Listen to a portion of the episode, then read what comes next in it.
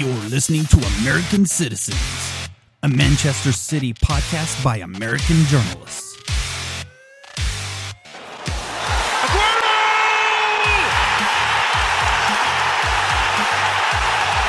Sergio, the saviour again!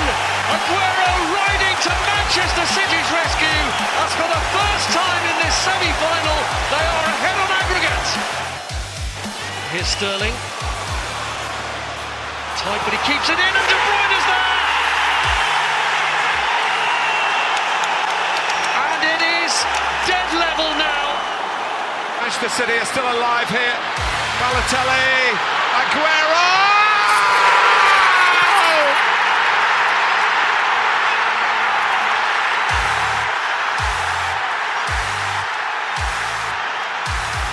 I swear you'll never see anything like this ever again!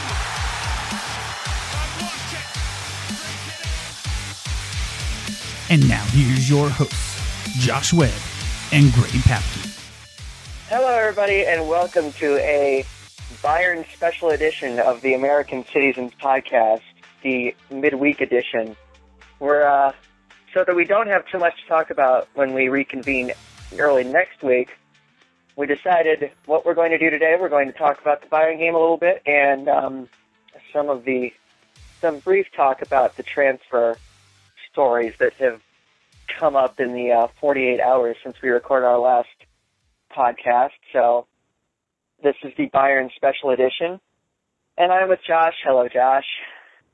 Hey, buddy. How you doing today, man?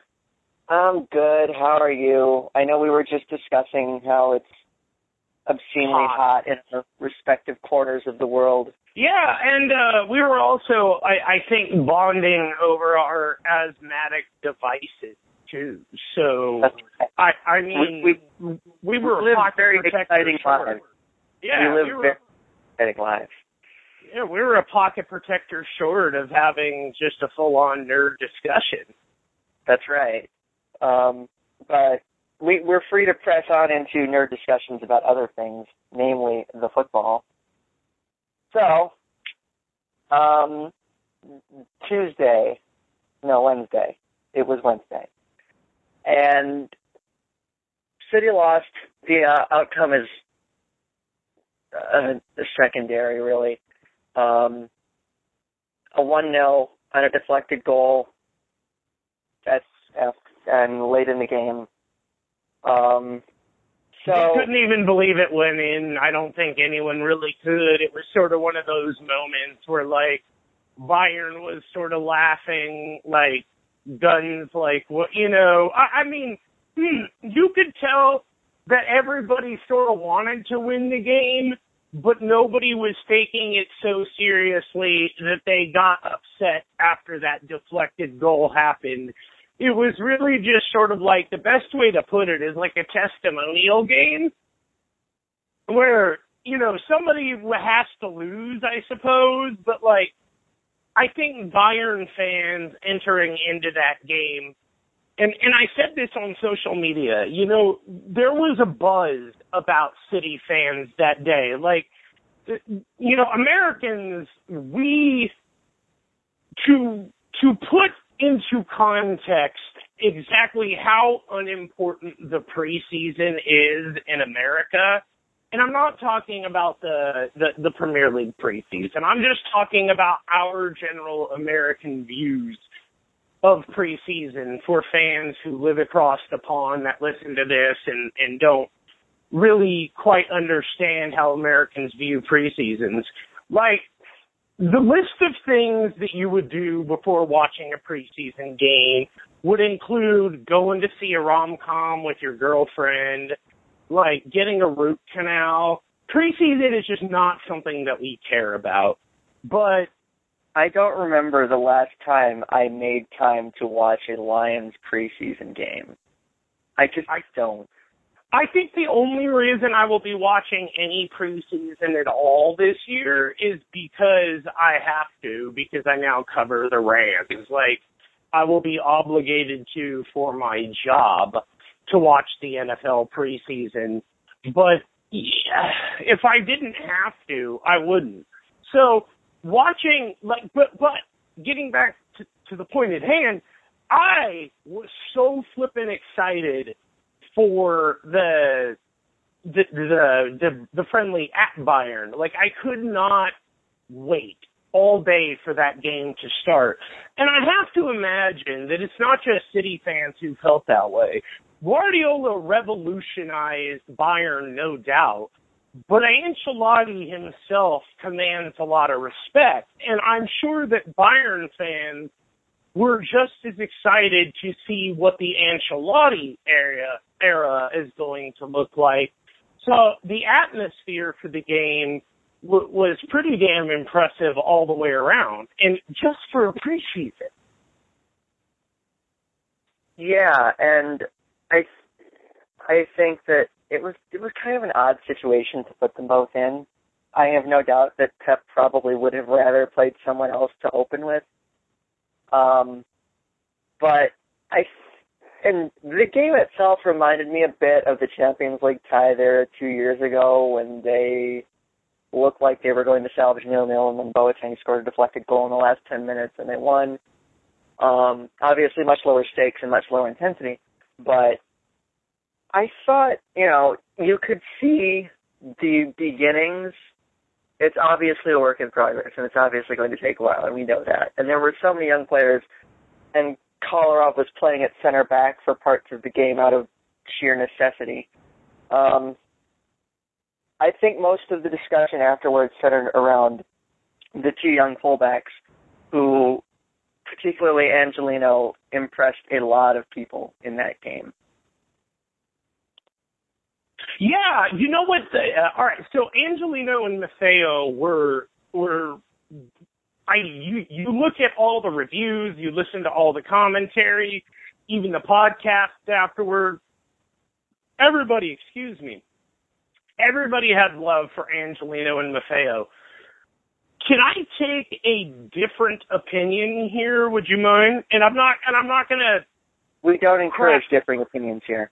Yeah. I'm not gonna crap on Angelino or Maffeo. I'm just going to say something that probably goes against what the vast majority of the people are thinking. In that, the individual who impressed me the most was not either one of those two, but rather Tosin Adarabio. Now you've got me mispronouncing it. Someday we'll learn. Yeah. Tosin, anyhow, was the guy that impressed me the most. I realize there are some physical concerns with it.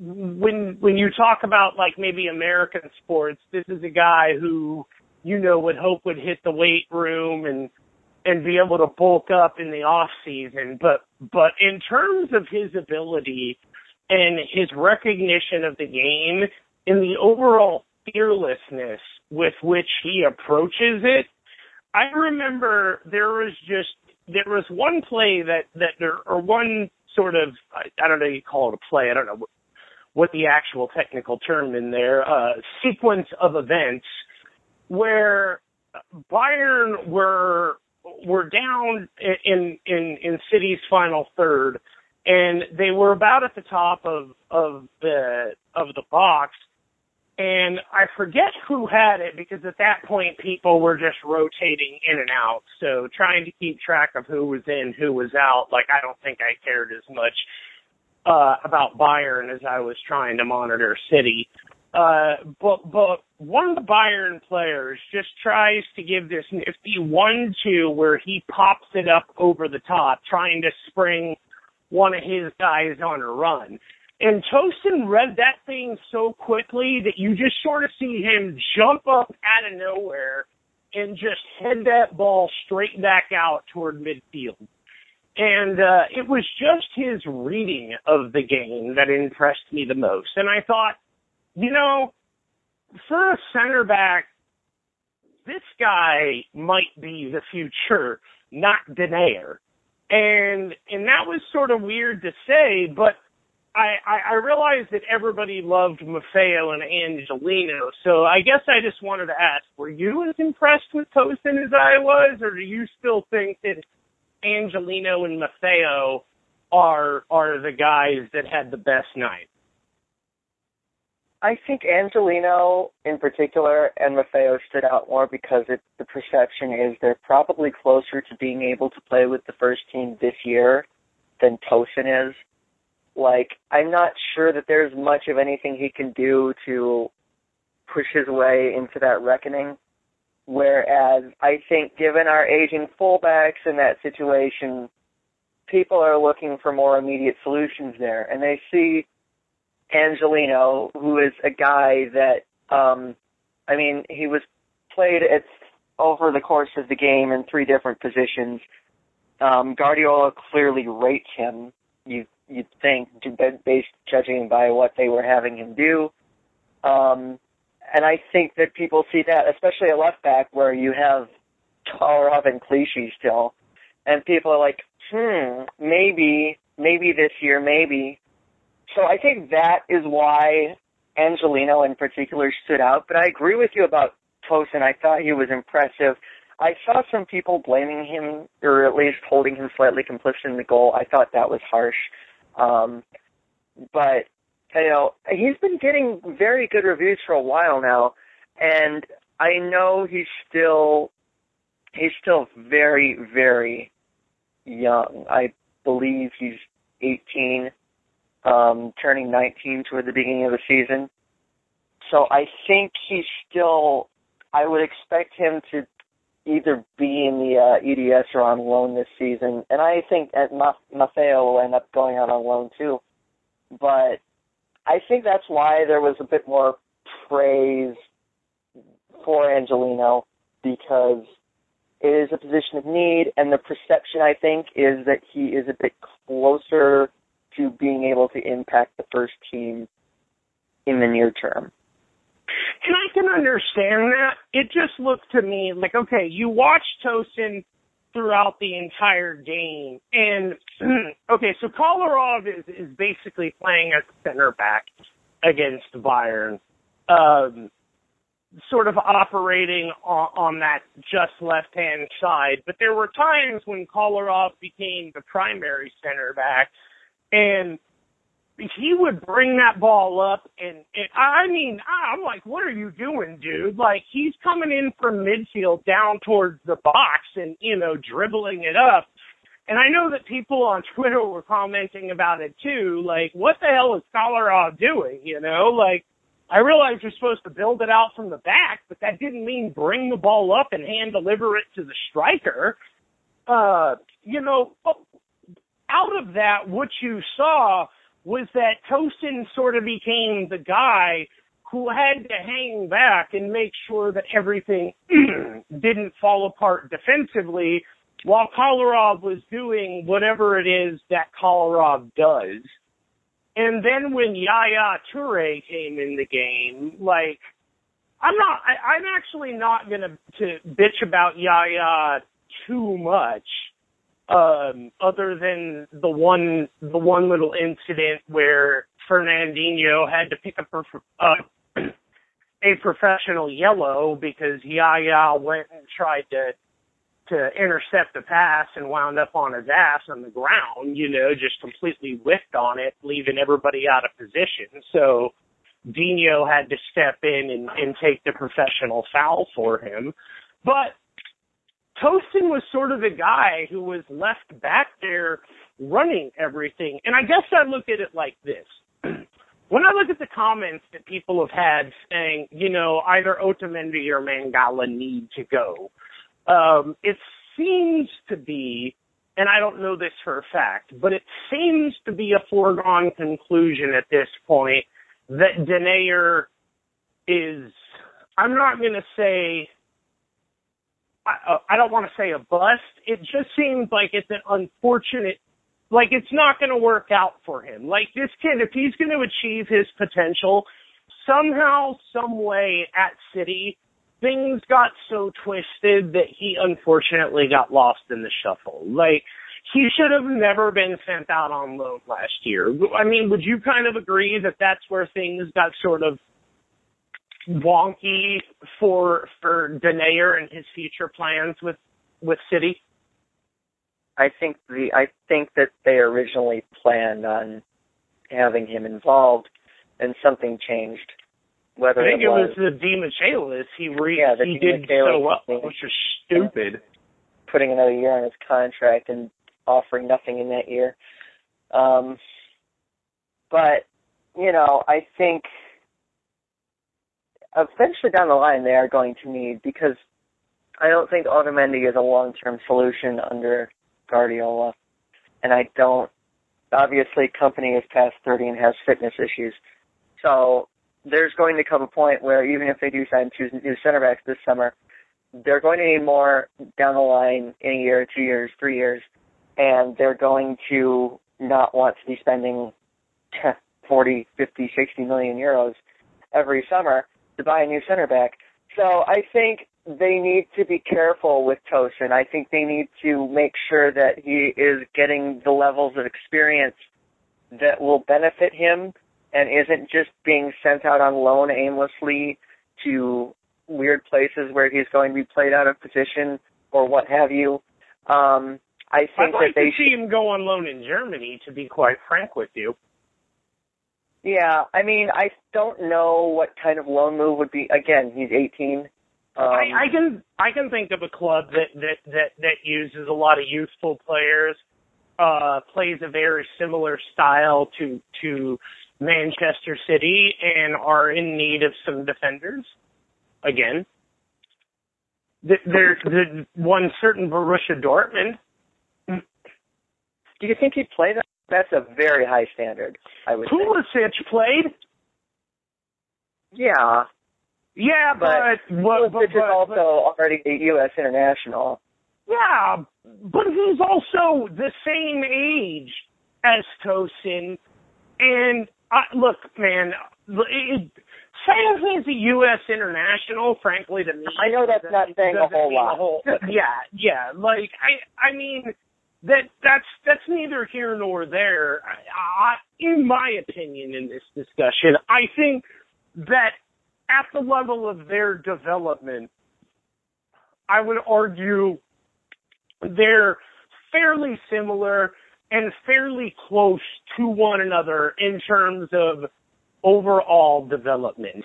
They play different positions, so it's really, really hard to rate them on a similar scale, but I would argue that Tosin seems to be as aware of what's going on every time I've seen him, because I think his other appearance was against Real Madrid in a preseason game last year, wasn't it? Didn't he play against Real? So. Yeah, he didn't do too horribly. I mean, they got smoked, but I mean. We were basically playing kids against Real at that point. And I believe Cameron was his partner that day. Yeah, so. Yeah. He also had a 16-year-old as his partner, and they still did well. So I don't know, man. I just think that he could get opportunities in the Bundesliga, even if it's a game here and there. What he would get out of that is constant practice, constant work on pressing, on building out. I mean, these are things that he would be able to develop if he were sent on loan. Now, this is, just me thinking out loud. I'm sure there are a number of other clubs that he could be loaned to, which would fit the style a bit more, but I don't know. I just feel like if Tosin's going to go out on loan, I'm 100% in agreement with you that I would hate for it to be like Accrington Stanley or some pointless crap. Like, put the kid at a place like Bayer Leverkusen or somewhere where he is going to gain an understanding for what it means to play for a club that has expectations of some type. I'm inclined to say keep him here and put him in training with the first team. Because look at it this way. You're going to come in next season. You're going to have probably four center backs. Vincent Kompany is going to be one of them. Otamendi is probably going to be one of them. And then John Stones is probably going to be one of them. and I don't know, Costas Manolas, who they've been linked with. Let's just throw out a name, because there's going to be a fourth. I don't know who it's going to be, but there's going to be a fourth. Company's going to get hurt. That's not an if, it's a when. And who's to say that you keep him, you get him tutored under the best coach in the world? Who's to say he's not going to get a game here and there, because injuries will happen.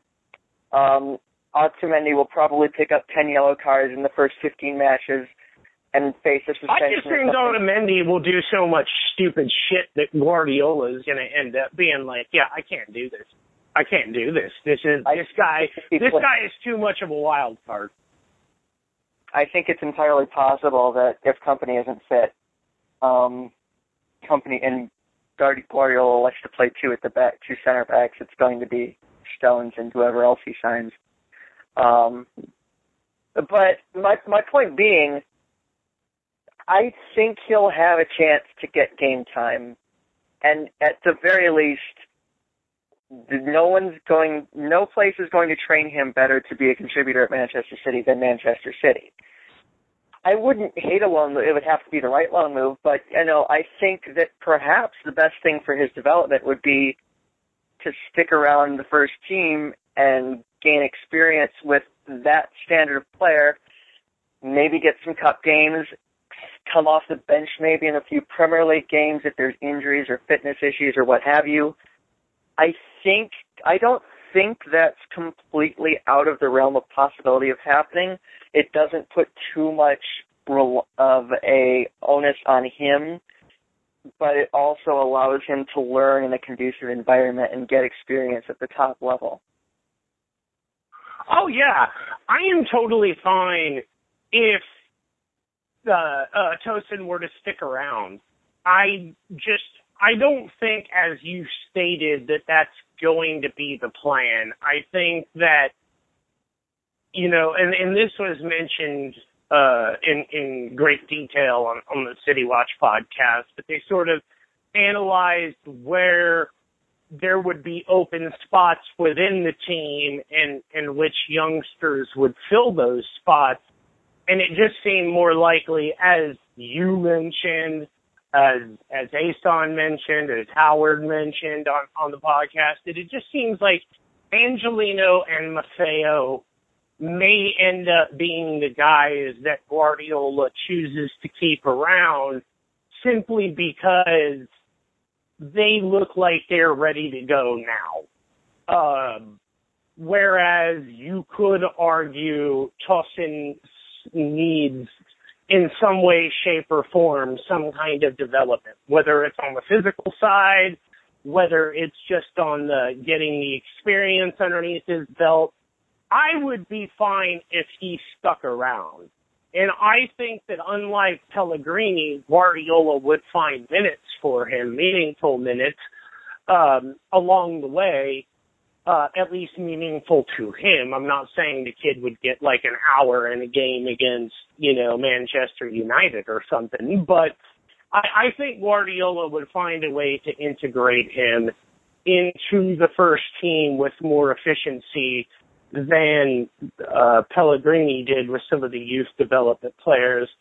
But I just feel like City will think that a loan move for him could do him a little bit better with the log jam at center back and the entirely possible scenario where City end up not being able to unload any of the center backs that they have, but also signing Stones and possibly one other. Then I just don't know what you do with him, and in that case, I would almost prefer to see him go out on loan just so he doesn't become static. Right. So let me pivot a bit. Other than Wilfried Bony, who doesn't really need to have any words wasted on him, who were you least impressed with? Ooh, I'm so glad you brought this up. I'm going to stay Wilfried Bony. Yeah, no, actually I wasn't even going to mention Bony. I'm going to stay on the youth side. Brandon Barker. I completely agree with you. I don't think he has a future. I just don't. No. every time I've seen him, I've been less and less impressed by him. And when you look at, conversely, what Patrick Roberts is already doing with Celtic... I was going to say, Patrick Roberts has, from the moment he signed, doubtlessly moved ahead of him in the pecking order. There's just so many attackers at City right now. And I know he's a true winger, and guys like Manu Garcia are more central, but there's so many players, and he's behind Patrick Roberts. He's behind other people. I don't see where his future lies at Manchester City, because he didn't really have any means of impacting the game. And to make matters worse on his end, I think, I believe he's older. He's in his low 20s, so he's, frankly, running out of time to really make... Oh, he's 19. I don't know where I got that. Pardon me. But either way, he's... I don't he's sort of getting to that age where compared to other 19-year-olds. You got to make a decision. You know, you got to commit or set him free. Is he in your future plans or isn't he? And I don't think he's up to the standard. Yeah, I'm with you on that. The couple times I've seen him, I've not rated him very highly. He looked a little bit nervy out there. And there were countless times that he gave the ball away, too. And then, as if to make it worse, after he gave the... That's basically the cardinal sin. Well, it's almost the cardinal sin, but then after he gave up the ball, he didn't really have the wherewithal and the ability to then press and win it back, which that, to me, is the cardinal sin. You can give the ball away. Guardiola accepts that the ball can be given away, but the whole purpose of his system is you sworn down on that player and you take the damn ball back. And he couldn't do that. He just, and as the game went on, he drifted further and further out of it and just looked like he was in over his head.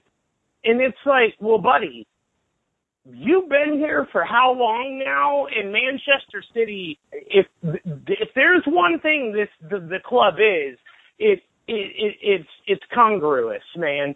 They have continuity across all of their clubs with the style that they want to play, the type of managers they hire to put that style on the field. And much like Barcelona, which is what they modeled their entire business after, so it's no shock. And by the way, that's not a bad business to model yours after. But much like Barcelona, you get players that come through this academy. If you don't know what you're doing by the age of 19, or if you aren't able to do it to at least semi-decent proficiency, then I don't really see where there is hope for you. At that point, you know, it's the system. You've been in the system. You either get it or you don't, and you're showing that you don't. He seems like the type of player who, when things are going well for him, you can be convinced by him, but when they're not, he just completely drifts out of the game and has no way of turning it around. That's the impression I got. Almost like David Silva. Yeah, but quite different. On a skill level, because I don't see it. I don't see it. I don't know. I don't see any way, because the standard is so high now that I don't really know where you're going to find a way to get him up to that standard. Because, like you said, Patrick Roberts is doing more on loan at Celtic than Barker ever has anywhere. And it's not just what Patrick Roberts is doing while he's at Celtic on loan. Because they bought Roberts specifically for the future, But just looking, that's just an example of the standard of player that they're working with now, that they have signed a contract. And Barker's not going to get ahead of that. No, I don't think he is. I think there's simply been too much time that's passed. I mean, the only other thing that you could really do for Barker, I would think, would be to send him to Patrick Vieira and see if, you know, maybe by playing in the MLS he can up. Because I think the physicality can wear on the stamina issue. Does that make sense? Yeah, it makes sense.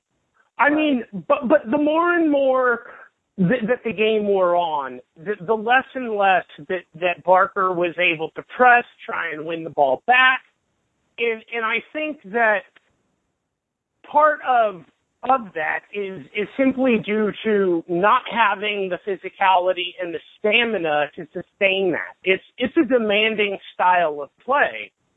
And you can either do it or you can't. But maybe putting him in the MLS, where even guys like Gerrard and Lampard have been quoted as talking about the league being much more physical than they expected, which I suspect is in large part due to the lower skill levels. So there's a lot more clattering and clumsy challenges and just guys using brute strength because they don't have the overall skill.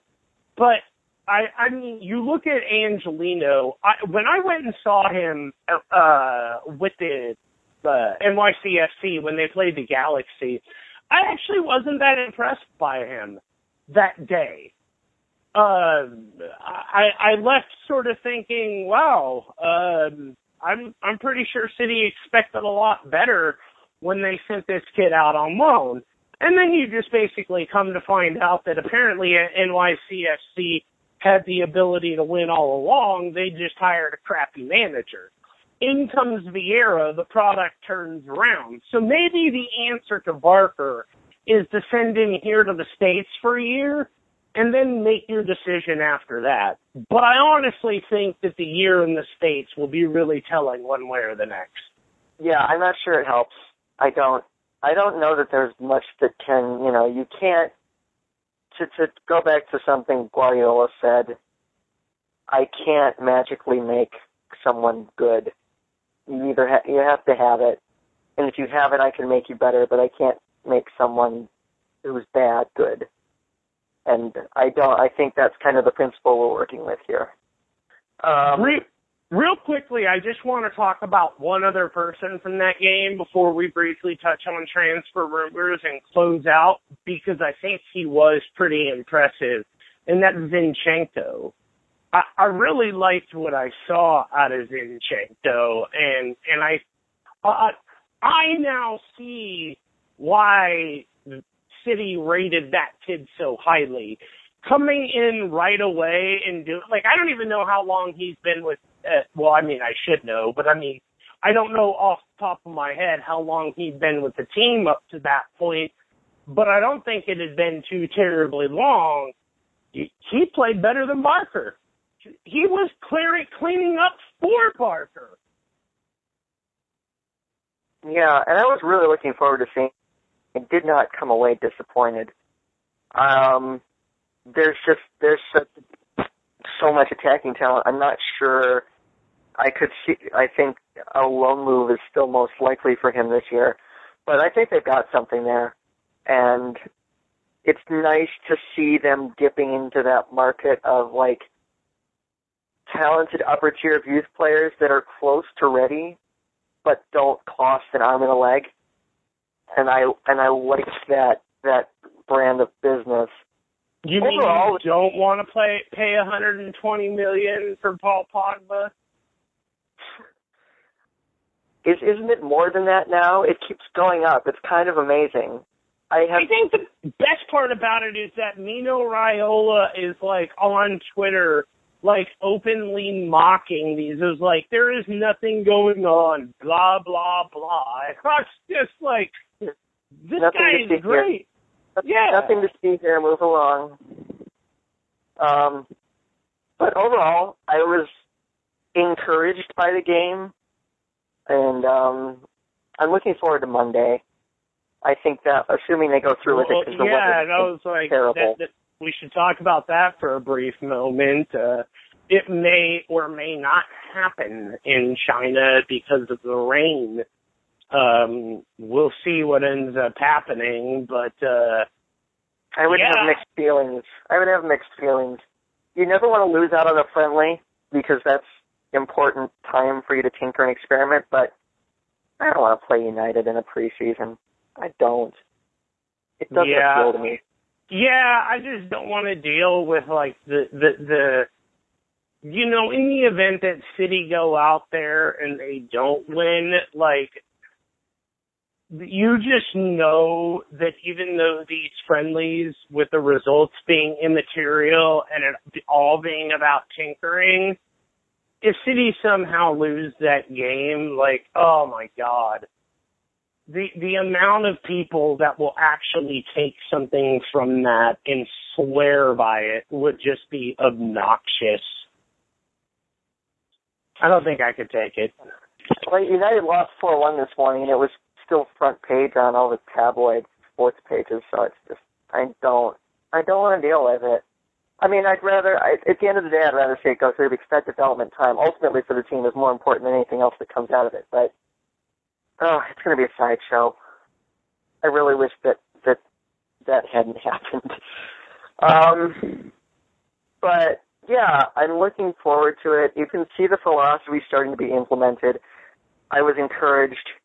And now that they've got all the senior players except for De Bruyne and the Frenchman, we can really, you know, about time. Not like it's their fault that they're late, but I feel like they can really get at it now and start to really put together what they're going to do for the season. You know, I just found it completely odd that some of these teams who didn't really make it that far in the competition, like, you look at, you know, like Nolito, like, bro, why weren't you out there? You got eliminated in the very first knockout stage. Why were there players who played deeper into the tournament back before you? You know, it just, these sort of international tournaments always crack me up. But in that regard, it's just like who gets to come back when is always so random. And you can just a month. Yeah, it seems like a month is the standard because Spain got knocked out somewhere around like the week of the 18th or the 20th or something. So a month seems to be standard operating procedure for this sort of thing, which is why De Bruyne and Sanya and Mandala are back. But, you know, I'm not going to sit here and say that, you should be back sooner. I trust that they know what they're doing, basically. Oh, yeah. I don't care when they come back. I just find it amusing that some players are back before others who got knocked out of the tournament first. Yeah, Denayer is on the China tour and De Bruyne isn't. I think that definitely has to do with playtime, but still, it is amusing. But, you know, we've already gone on long enough. Let's just quickly talk about some of those transfer rumors, particularly one that looks like it should be done in the coming days, though there have been some interesting developments that have arisen, the first of which is that United may supposedly come in with a higher bid at the final minute, which I don't buy that for 1 second at all. First of all, you've got two things. One, that Jose Mourinho specifically said, and he said again today, we have 3 of our 4 targets except for that midfielder. Well, yeah, Gabriel Jesus is not a midfielder, and Mourinho specifically said we have four targets. And if United truly are paying 120 some odd million for Pogba, I don't see them approving, you know, another near 40 million for Gabriel Jesus just to, you know, come in and steal a beat on City. Like, I just, I can't see that happening, but I suppose that nothing is above the petty of Jose Mourinho. But probably most interesting is, and I wasn't entirely sure who some of these parties are. There was a tweet which went around specifically stating, which is Kuka was cited as saying, we have to see if Matos, Palmeiras' director or president, authorized Pep Guardiola to speak with Gabriel Jesus.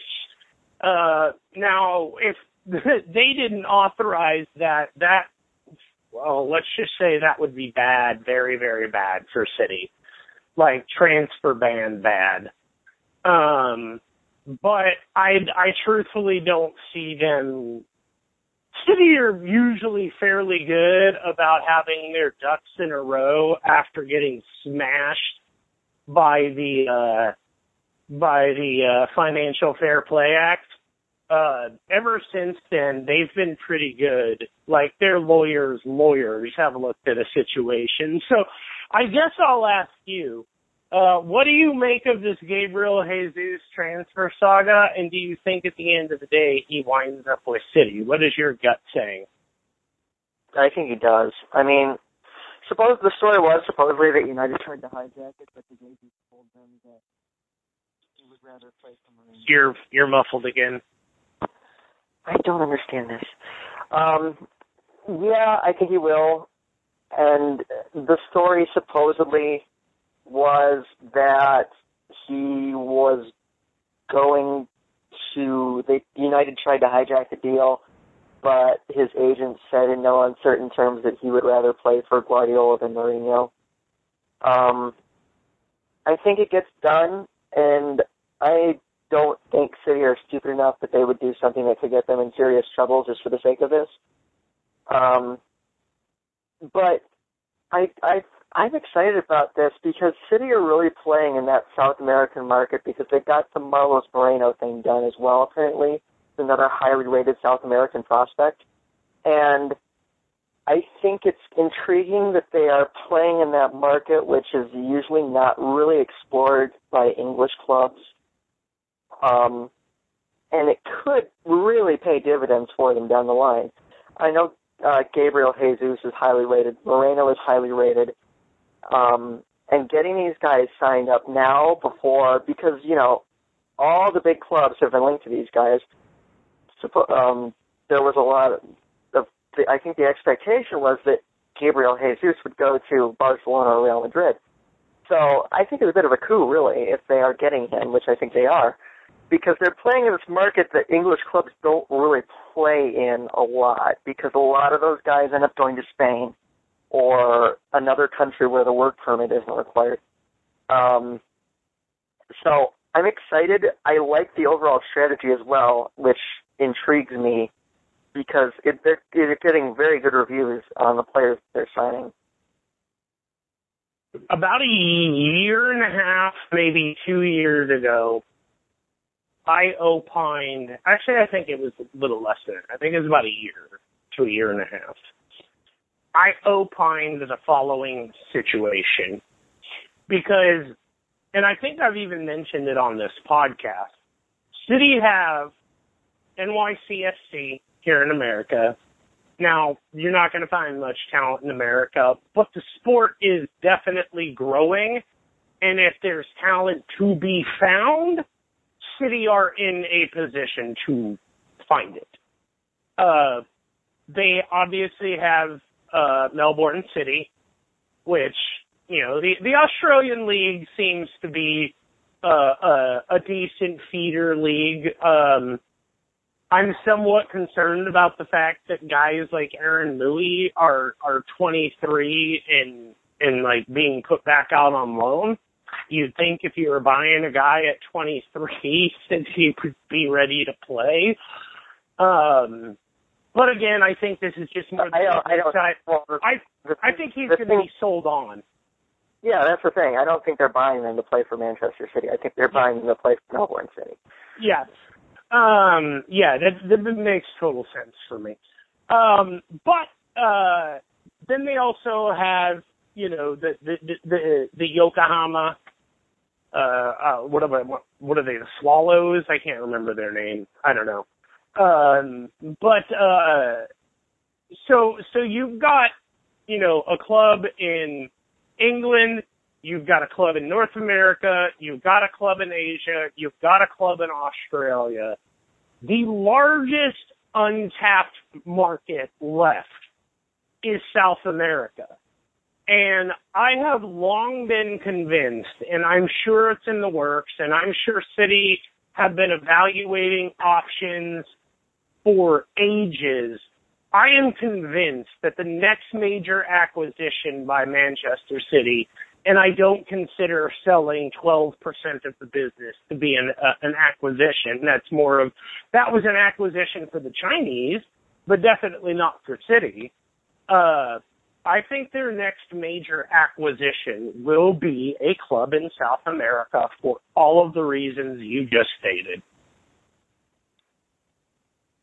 Yeah, and I believe that they already have, I think, they have some schools down there. They have already a pretty extensive operation down there. And like I said, it just seems like a frontier that English clubs, be it the work permit issues or whatever else, have sort of been hesitant to tread into. Usually these guys are going, I know Italy gets some because of how their laws work. Spain gets some, Portugal gets some. But you know these guys are coming to the Premier League as known quantities rather than prospects.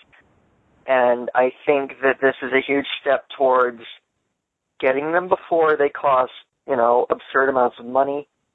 And that will pay huge dividends for City down the road because some of the most talented players in the world are coming from South America.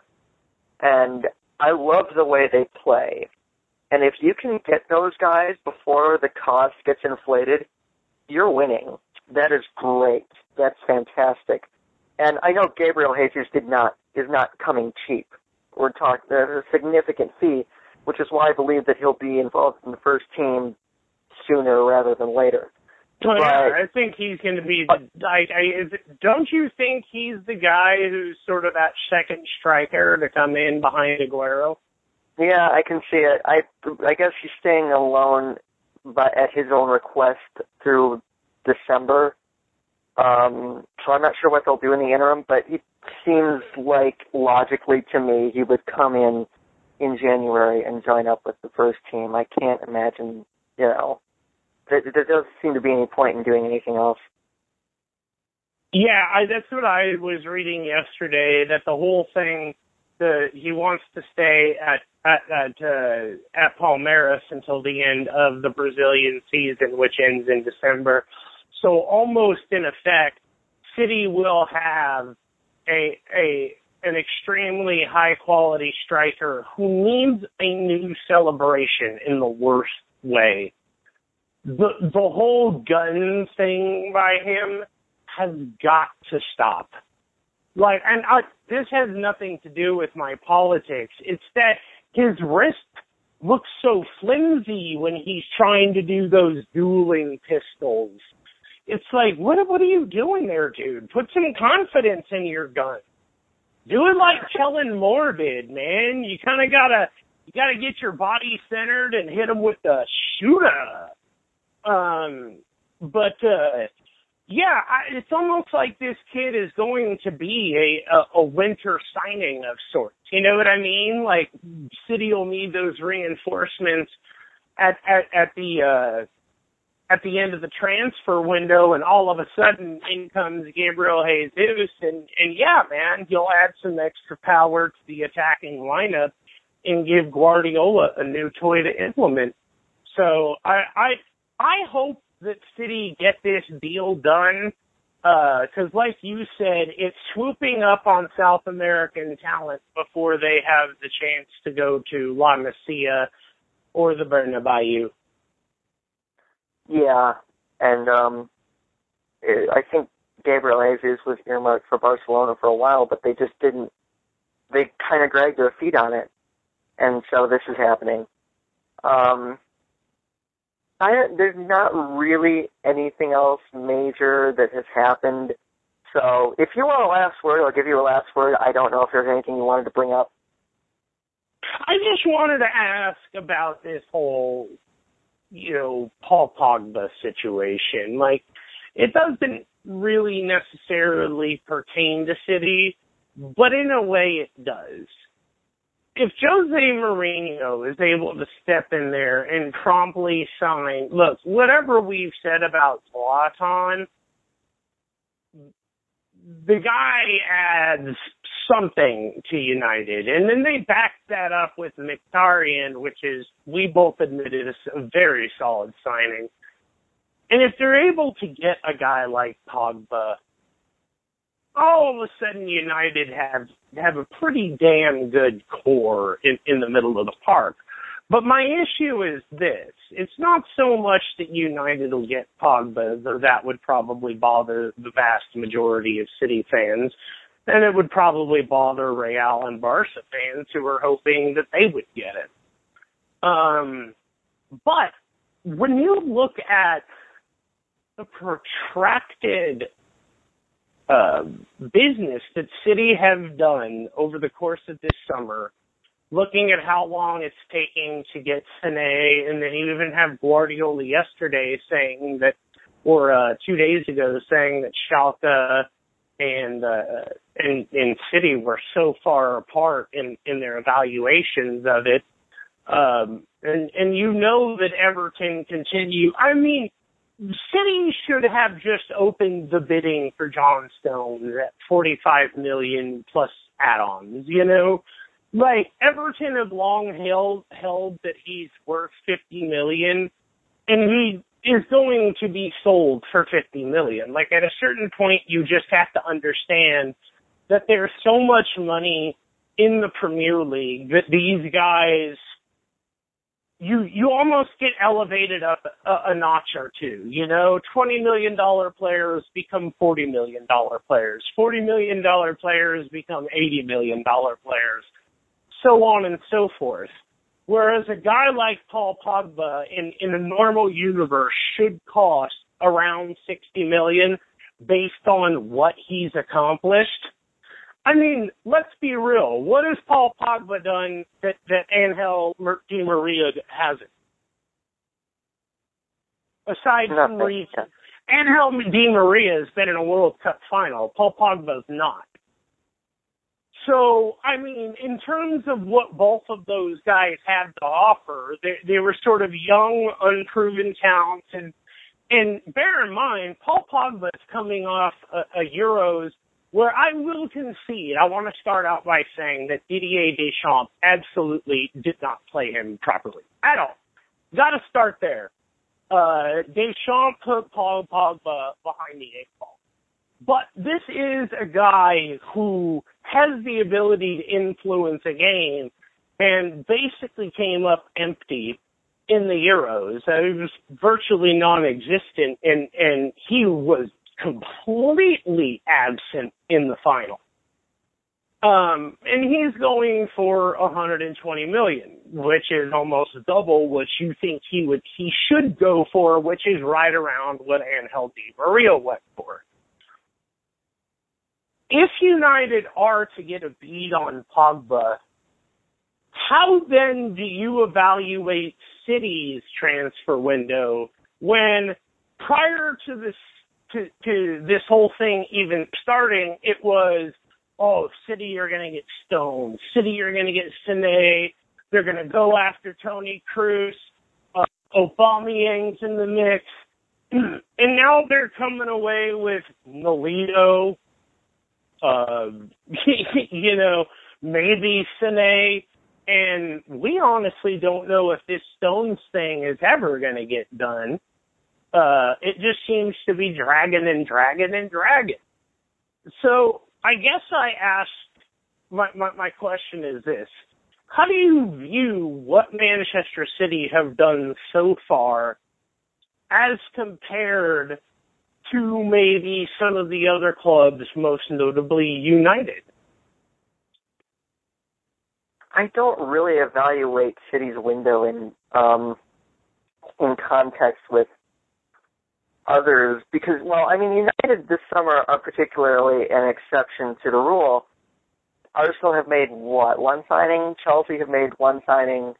I don't remember all the other ones. Chelsea have made several signings. Chelsea brought in Mbappe, they brought in Conte.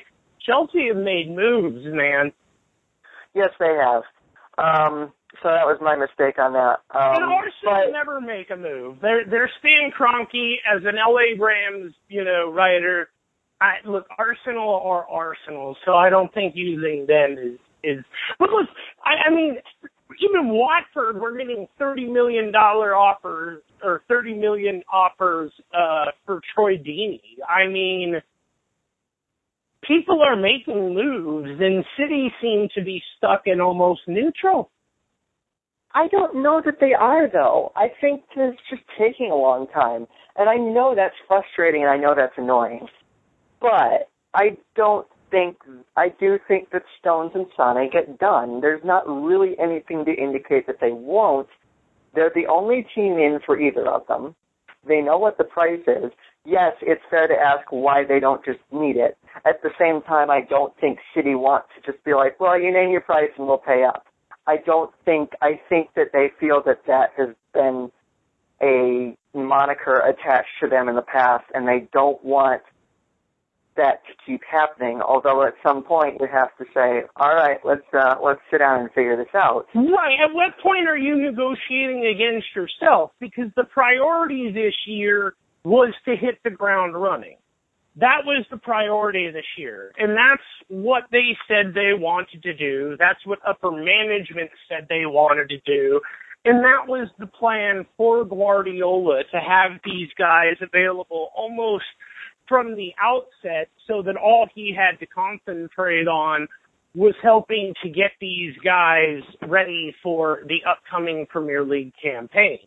And here we sit with basically August upon us, and you know, City are still dilly-dallying and haggling over some of these guys. Now, look, there's merit to what you said about not wanting to be, you know, taking advantage of every single time you head to the negotiating table. Like, you can't negotiate against yourself and allow the other party to dictate the terms of the negotiation. But at the same time, City are coming in with some incredibly, like, almost insulting offers. Like, if you come in for Sane at $35 million, they're going to look at it, and I don't mean to plagiarize, you know, I think it was Howard Hawken who had the original point, but like he brought up on the City Watch podcast, they're going to look at City and go, you paid $50 million for De Bruyne, lads. Like, you know, sod off. Get out of here. We're not going to let this guy go for 35. That's almost insulting to us. And I totally understand not wanting to be taken care of. Not wanting to be taken advantage of. What I don't understand is why you make the negotiation so difficult from the outset by coming in with such a low ball figure from the start, that it does almost offend the sensibilities of the people you're dealing with. And then they're like, oh, so that's how you want to play this. Okay.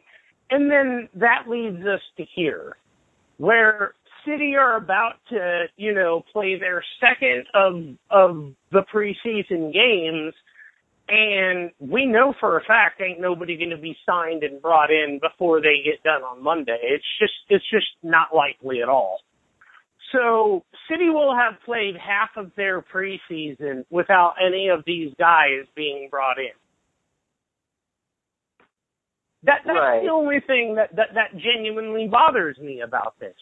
I don't care about the I want it now aspect, you know. I care about the fact that City were supposed to bring these people in because they're integral components to what the team are trying to do on the pitch. They want a center back, they need a ball-playing center back to build out from the back. That is fundamental to what Guardiola does, and they don't have it.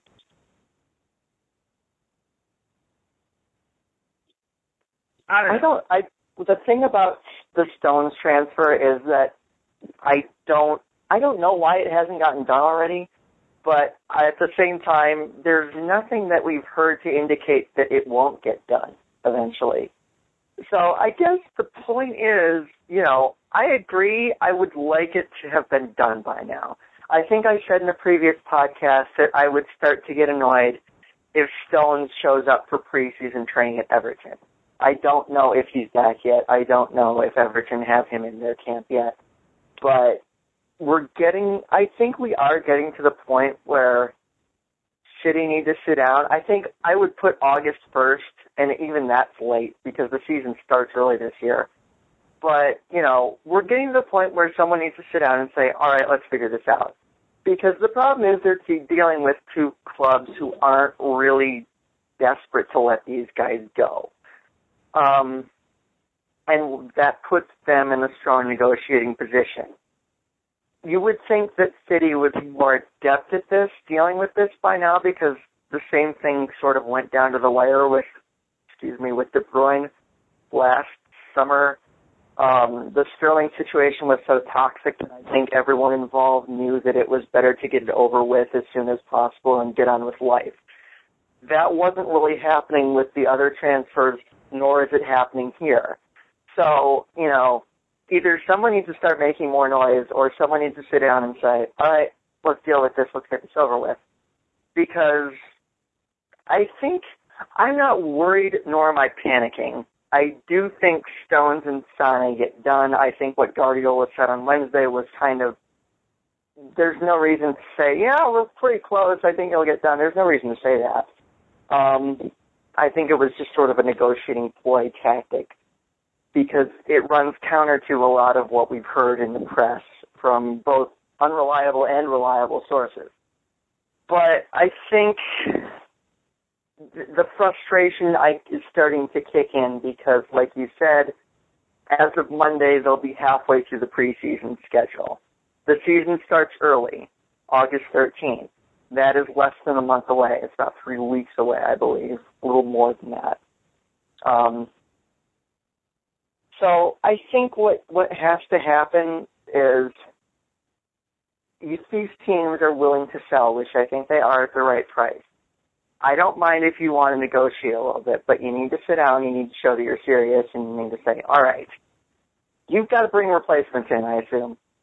We want the players. Let's get this done.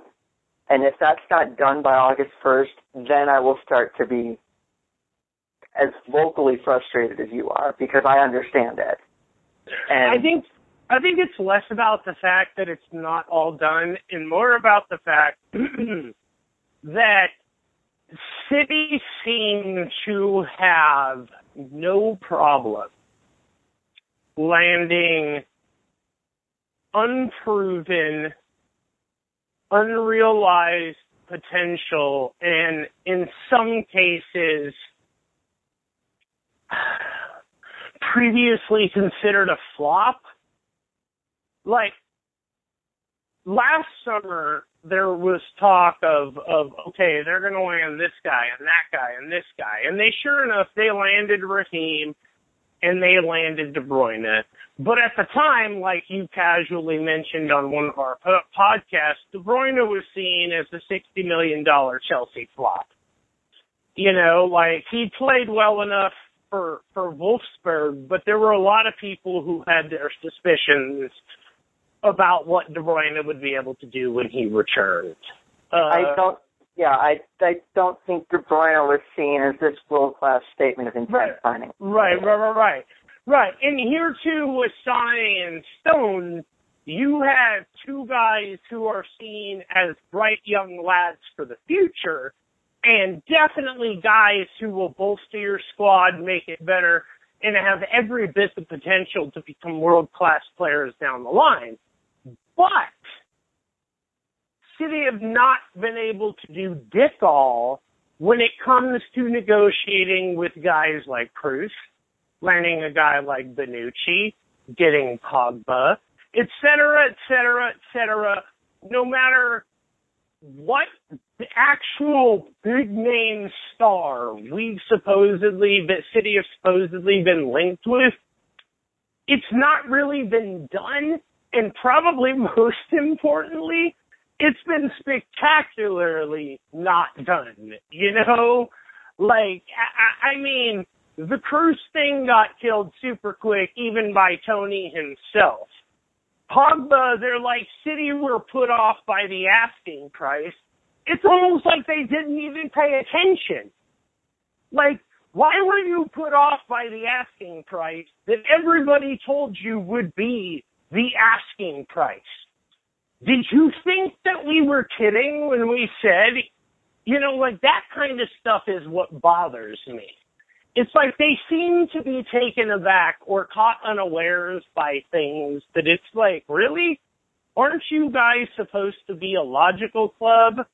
Like, these things should not be catching you by surprise. The fact that Everton values somebody at $50 million should not catch you by surprise. You should know this. And I think that that's my problem with the negotiation. They'll get done whenever they get done, and I think you just have to accept that soccer negotiations, unlike, you know, the athletes that we deal here with in the States, there are so many different facets that it makes it impossible to even, like, figure out where to start on some of these transfers. But, yeah, man, I feel like City have made no progress whatsoever when it comes to truly world-class players or potentially world-class players. It's almost like you said, the last great one that they signed was Sergio Aguero. Yeah, and I guess there was definitely some... The summer after they won their first title was complete failure of everything, that window. But since then, you know, you mentioned Pogba, which they did, whatever the case, they just didn't want to get into that bidding war. But I guess the question is, what other world-class players have they explicitly targeted? Because I think the Bonucci one this summer is the only one that stands a chance of developing into, well, this is kind of awkward. I don't know that they were, you know, I think they were interested. I think that's as far as it got. I think it's less the asking price, which they would pay in a second, as it is he's just not available and isn't going to force a move. Which, you know, I don't know who you want to... I don't know who's, you know... Why then do they make some of these their targets, though? That's my curiosity. This is sort of what I'm getting back to with they seem to be caught unawares by things that shouldn't be catching them off guard. Juventus are a notoriously impossible club to do business with. And yet, you start with Leonard Bonucci? Like, sure, why don't you just come in and make an offer for Gigi Buffon? Like, it's, they thought, okay, you know, or maybe the rumors are true and they were approached about Bonucci, but if you're going to go in for Bonucci, why don't you at least make an overture to Real? Like, Florentino Perez is far more likely to wake up one morning and say, you know what? I sure as hell will take that damn $50 million offer for Toni Kroos, and then we'll take 50 of our own money and send it to Juventus for Paul Pogba.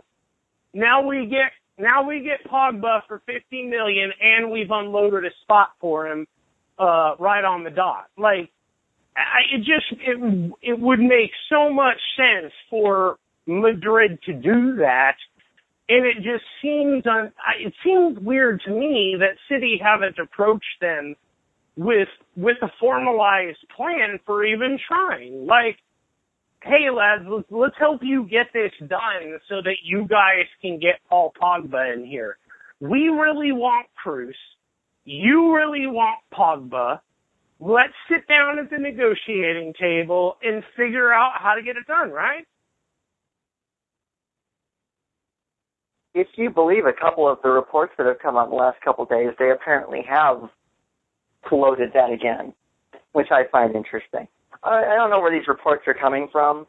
One of them was the Mirror. There was another in Italy.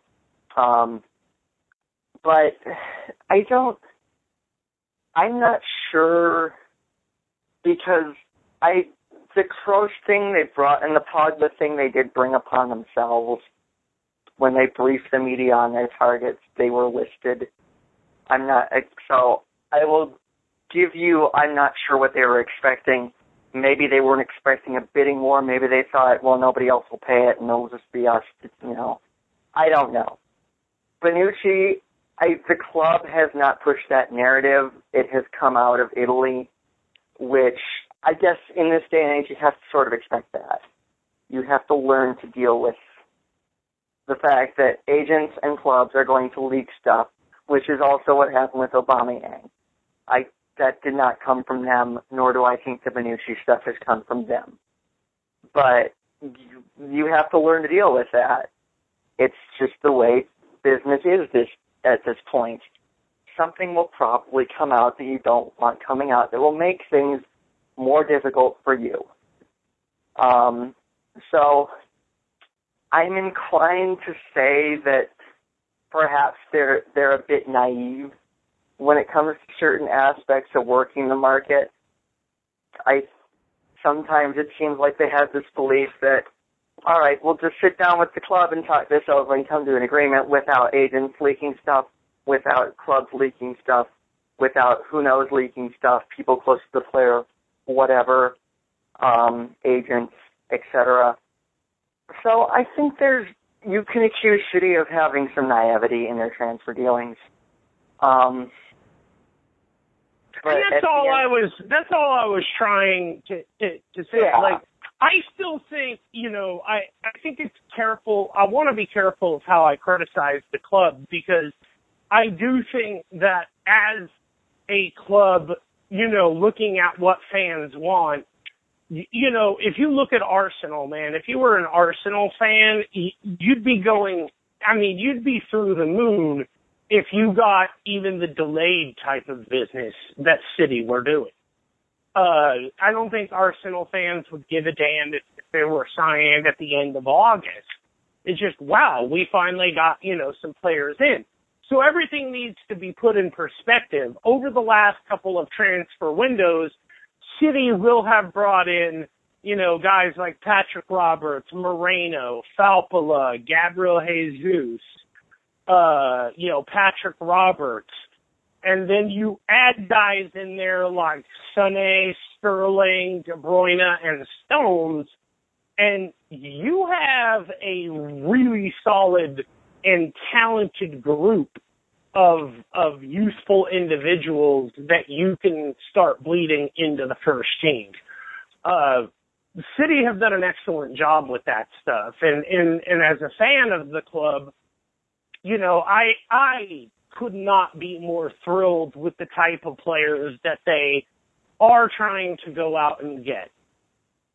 With that said, I just think that sometimes they are a bit naive, and I think that they maybe try and bite off more than they can chew with what they list as their plans.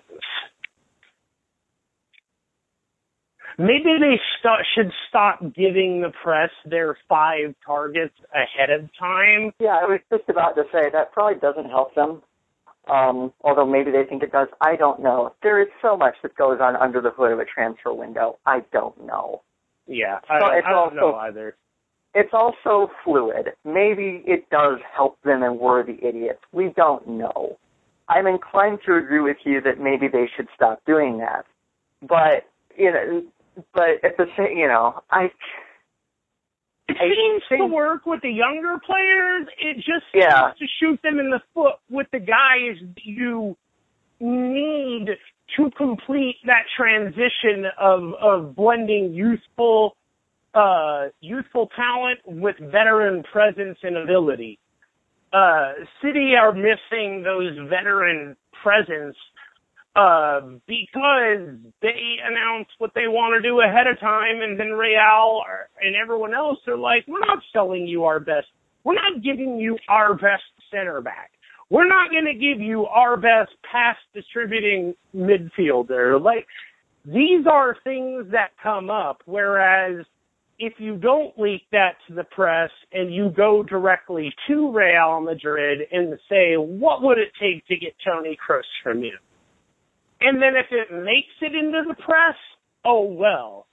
But by that point, hopefully you're far enough along in negotiations that Florentino Perez and his cronies can use, you know, Marca or AS however they want. To put their side of things on it. Like, oh, this deal is going to guarantee that Madrid are able to bring in Pogba.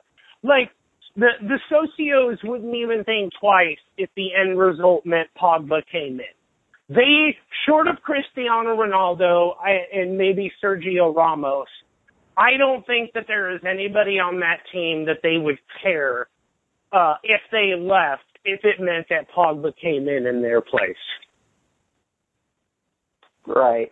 And maybe one thing it does is it sends off everyone else's interest, because it does seem like it's City or nothing for Stones and Sane. It does. They seem to have seen off all interest from other clubs, which again begs the original question, all right, then why isn't it done yet? Because Stones' Euro campaign has been done for almost a month. But, you know, I don't know the answer to that question. And we're not going to figure it out on this podcast. No, or probably any other podcast in the weeks to come. So, I mean, I just thought it was interesting, though. You know, I just wanted to touch on that, you know, really briefly, because I'm not, you know, disappointed or frustrated or angry with City. It's more confused. It's confusion as to how they can be so good at business and at other times seem so naive. Yeah, that's fair. I'll give you that point. And I do think that maybe whatever business reasons they have for leaking a list of transfer targets toward the end of the season, I think the last couple of years it has served, except for last year when they basically got everybody save Pogba who didn't move, it seems to raise expectations, and then it seems like a disappointment if something doesn't happen, which it shouldn't be. Well, I think we also have to account for the amount of money spent on complete and utter busts. Right. For Manchester City, which is why fans are like, well, you're telling me that you'll write a $42 million pound check for Eliakim and Gala, but the extra 8 for Leonard Bonucci? Like, no, you're not going to put that on the table and just say, hey, Juve, here's a $50 million offer for Bonucci. Like, what gives? Let's do this, huh? Money makes people do funny things, is all I was going to say. And it seems like whenever we get these protracted transfer sagas, which involve City spending weeks trying to haggle the price down, they end up paying close to original price anyway, which, again, I don't know. I don't know what goes on under the hood. But De Bruyne's original asking price last summer was, you know, pretty close to what he ended up going for. Sterling basically went on the money. Yeah, so was Sterling's, so was Mangala's, actually, if we're talking about protracted transfer sagas where everyone knew that they wanted a player, but it took forever to get it done, and it ended up being roughly the same price that they were being quoted at the start of the whole thing. And it looks like the same thing is going to happen with Stones and Sane. So I admire their persistence, but perhaps, you know, maybe they need to take a look and say, you know, for all this negotiating, we're not really getting any, saving much in the way of money. You basically put a bow and stated much more eloquently the point that I was trying to make. At the end of the day, they end up paying the total anyway. So it just, like, it's like, what the hell were you doing for that month? You know, I don't know. It's hilarious. We are never going to know. And I just, you know, I want to end with the point. It's really important that I wrap up the damn podcast at this point. City as a club are outstandingly ran. I have the utmost faith in Pep Guardiola. I have varying degrees of faith for Soriano and Bagheera Stein. I think I don't think that's unreasonable. I think a lot of people in the club, or a lot of fans of the club, have varying degrees of faith in those two individuals. But I do believe that Khaldun and Mansour have a plan. I do believe that they have, in some ways, I don't think that this hesitancy to spend money is coming from, you know, Khaldun or Mansour. I think that they, you know, basically have the opinion of, if it's going to help this team win the league or the, you know, Champions League, then we're fine to spend the money. I mean, try to do well in business, but I think it actually, it's sort of, maybe it's Bagheera Stein and Soriano who are hesitant to spend the money to pull the trigger. It didn't seem to be a problem for the previous administration. So I don't know I believe in what City are doing. I believe that they will fulfill their project goals. I just think that there are times that I am curious about a particular deviation in a plan to achieve those goals. It seems sometimes like they make the job harder for themselves. That's all I wanted to state. Soriano seems to be doing a great job on the commercial side. It's just sort of, it seems like the football operations side that's just squeamish to pull the trigger sometimes for whatever reason. But I you know, I guess we'll find out, won't we? And we look forward to having this conversation when City inevitably pay the asking price for Stones and Sane, which we will.